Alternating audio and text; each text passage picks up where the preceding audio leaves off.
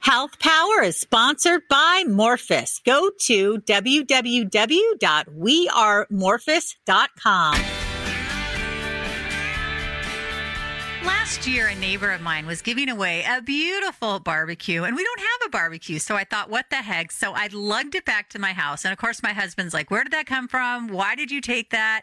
You know, I don't like to barbecue because it's not healthy. And I said, Well, you know, what about once in a while? He's like, You're the health nut. Come on. So I thought, Well, you know what? I need to find out from somebody who knows how we can make our barbecuing safer. And we, even though we did give away the grill, so now I'm going to have to get a new one. Uh, Michelle Dudash, she is fantastic. And she joins us now. Hi, Michelle. Well, hello there. Thanks for having me. It's so nice to have you on. You know, I have I'm in the habit of if I see somebody giving away something that's pretty new, like a nice bookshelf or something, I'll be like, hey, if they're giving it away, what the heck? My husband's like, stop bringing stuff home, but that's a whole nother topic. All right, Michelle. So let's jump into this.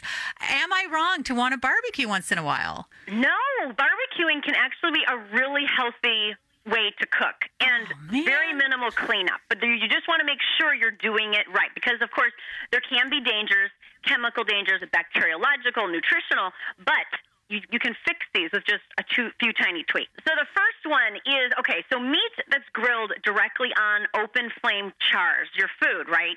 It can char your food. So this can actually form what they're called HCAs, heterocyclic amines. So these are actually likely carcinogens shown in a variety of studies, but you can greatly reduce those from forming. So think of, you know, you've seen guys, or I mean, I say guys because usually the guys like to grill and the women tend to. Yeah. That's just I grill in my house, but um, anyway, Good. that's kind of a, a you know a generalization. But you know, you see, and my dad too. I remember him like charring the chicken on the grill, and it would have literally a black crust.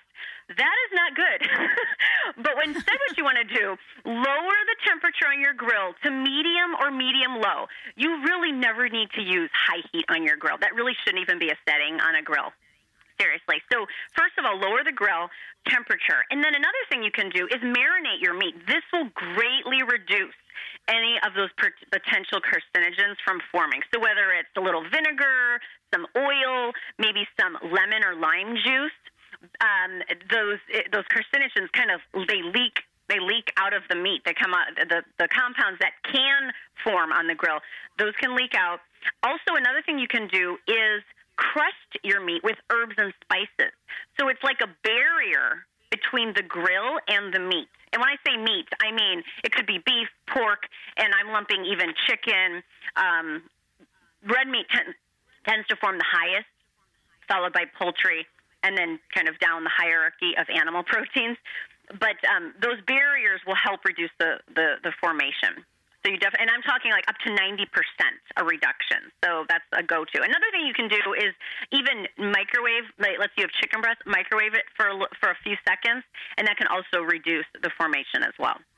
Oh, that's so interesting. You know, when you said the lime, I was thinking how much I'd love to take uh, grass-fed skirt steak and marinate it with lime and garlic. Oh, yeah. Oh my gosh, I'm just I I've got to get that. I've got to get the barbecue back. Yeah, if Have you got to get get it back. Now, the next danger is, of course, any salad with a creamy base, and we're talking maybe it's yogurt or sour cream or mayonnaise. Of course, you don't want to leave that out in the sun because of spoiling or possible food poisoning. So, you know, and the other thing is go with a vinaigrette-based salad. That's like a pasta, vinaigrette vinaigrette-based pasta or quinoa salad.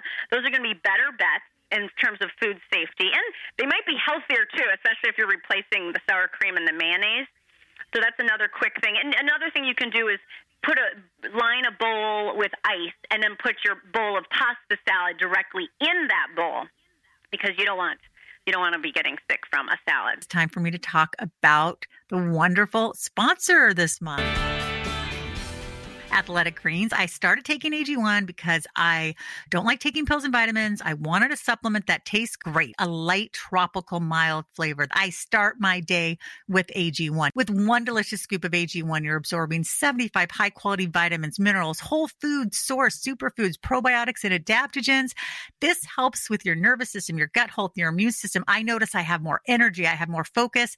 What I love about it too is that it's lifestyle friendly. So whether you eat keto, paleo, vegan, vegan, dairy free, gluten free. It costs less than $3 a day. You're investing in your health and it's cheaper than your cold brew habit. And speaking of habits, AG1 is a small micro habit with big benefits.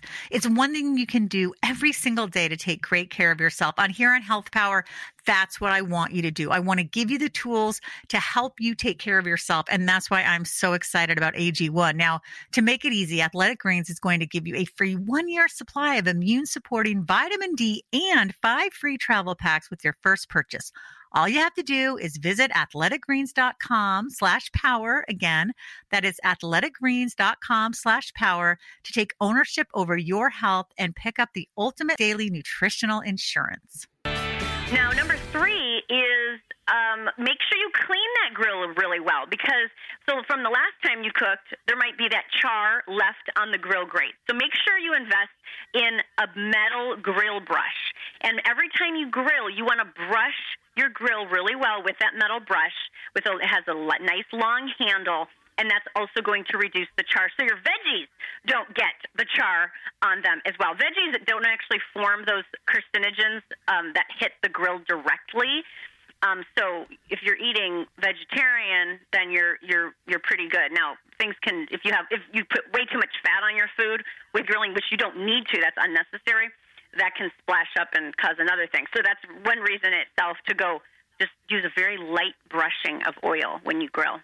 Um, now, speaking then, of the food poisoning, I just wanted uh-huh. to ask: Do you have? To, I, I've never really grilled, so is there a meat thermometer involved, especially if you're trying not to char, but you're wondering, okay, is it ready because it's not charred on the outside, yeah. but I want to make sure that I'm safe? How does that work? Yes. Okay. So here's the rule of thumb. It's very simple. So if you're just cooking chicken breast or patties, beef patties or turkey patties, getting a thermometer in there isn't as isn't like it's feasible. It's kind of a little tricky because it's such a thin piece. So what you want to do is you put the, the meat, you put the patty on the grill. Once you see that halfway it starts to turn opaque, meaning, you know, with chicken, instead of being pink, it's going to start turning white. With like a burger patty, instead of being pink or looking raw, you're going to start seeing it more of a solid cooked color. When you see that happening around the edges, halfway up the piece of food, that's when you flip it. And then after that, um, it, it, it's it's what you what you learn over time is you push it lightly in the middle, and if it feels like a firmer part of your the palm of your hand, like if you have your squish your thumb, like that little pad on your hand, if you have your hand wide open, squish that. Yeah. So you don't want it hard okay. as a rock, but you don't want it squishy either. So that's I know it's kind of like a the USDA might cringe at that. But if you ever try to put, a thermometer in a piece of chicken breast that's a half an inch, it's not it's not as easy. Yeah, that's a now, good point. Yeah, so if you have a big roast or something, or a pork tenderloin or a beef tenderloin, then definitely use your thermometer. And then the temperatures, uh, it depends on the piece of meat. But for example, for for pork, it's one uh, one one forty five. For beef, if you want it medium rare, it's one thirty so those are diff- there's different temperatures for diff- different types of meat. Uh, so that's kind of a, a long answer to that. But anyway, I have a ton of recipes on my website, and um, you can just search grilling recipes, and I walk you through it because I know grilling isn't just doesn't you know it's not just second nature for people. So it's so having some good solid grill recipes that will hold your hand and walk you through it can really help. And it's cleaneatingcookingschool.com. That's yeah, that's actually one I have two websites. That's one of my websites okay. where you can get my free meal planning cheat sheet. The recipes for grilling you can get from michelledudash.com. And then in the search bar, search grilling recipes and you'll find that there. Okay, great. Now, we're on number 4, I think. Yes, we're on number tips? number 4. So for when it comes to corn on the cob, what I recommend is take some diced avocados and rub that on your corn. Have you ever tried that? Ooh, I haven't. That sounds delicious. It melts onto your corn, creamy deliciousness. Sprinkle it with some chili powder and lime juice. You're going to love that. Number five is you know, instead of the foods that are low in nutrients for your barbecue, like buns, hot dogs, potato chips, find ways to add some antioxidants back in. And the ways you do that, crush your vegetables or crush your uh, your meats with dried herbs and and spices. Another thing I like to do is take fresh chopped herbs and just totally crust a piece of chicken breast. That's absolutely delicious, and you're giving yourself a huge boost of antioxidants. Well, I can't wait to get another barbecue and have my husband listen, and he'll see that we can barbecue safely. Thanks to Michelle Dudash and all her great tips. Again, check her out, michelledudash.com and also cleaneatingcookingschool.com. Those tip sheets you have are incredible. Michelle joins us here twice a month. Michelle, looking forward to our next chat. Thank you. Thanks so much. Looking forward. Well, that's it for our show today. Thank you so much for listening. We appreciate you. And we would appreciate it if you could please rate and review and leave a comment because the more you engage with our podcast, the more you will find it and help other people find it wherever they listen to their podcast. So be sure to follow us. I'm at Andrea Donsky and at Naturally Savvy. And Lisa? At Lisa Davis MPH. Thank you so much. And please share this episode because the more you share shows you care. We'll see you next time.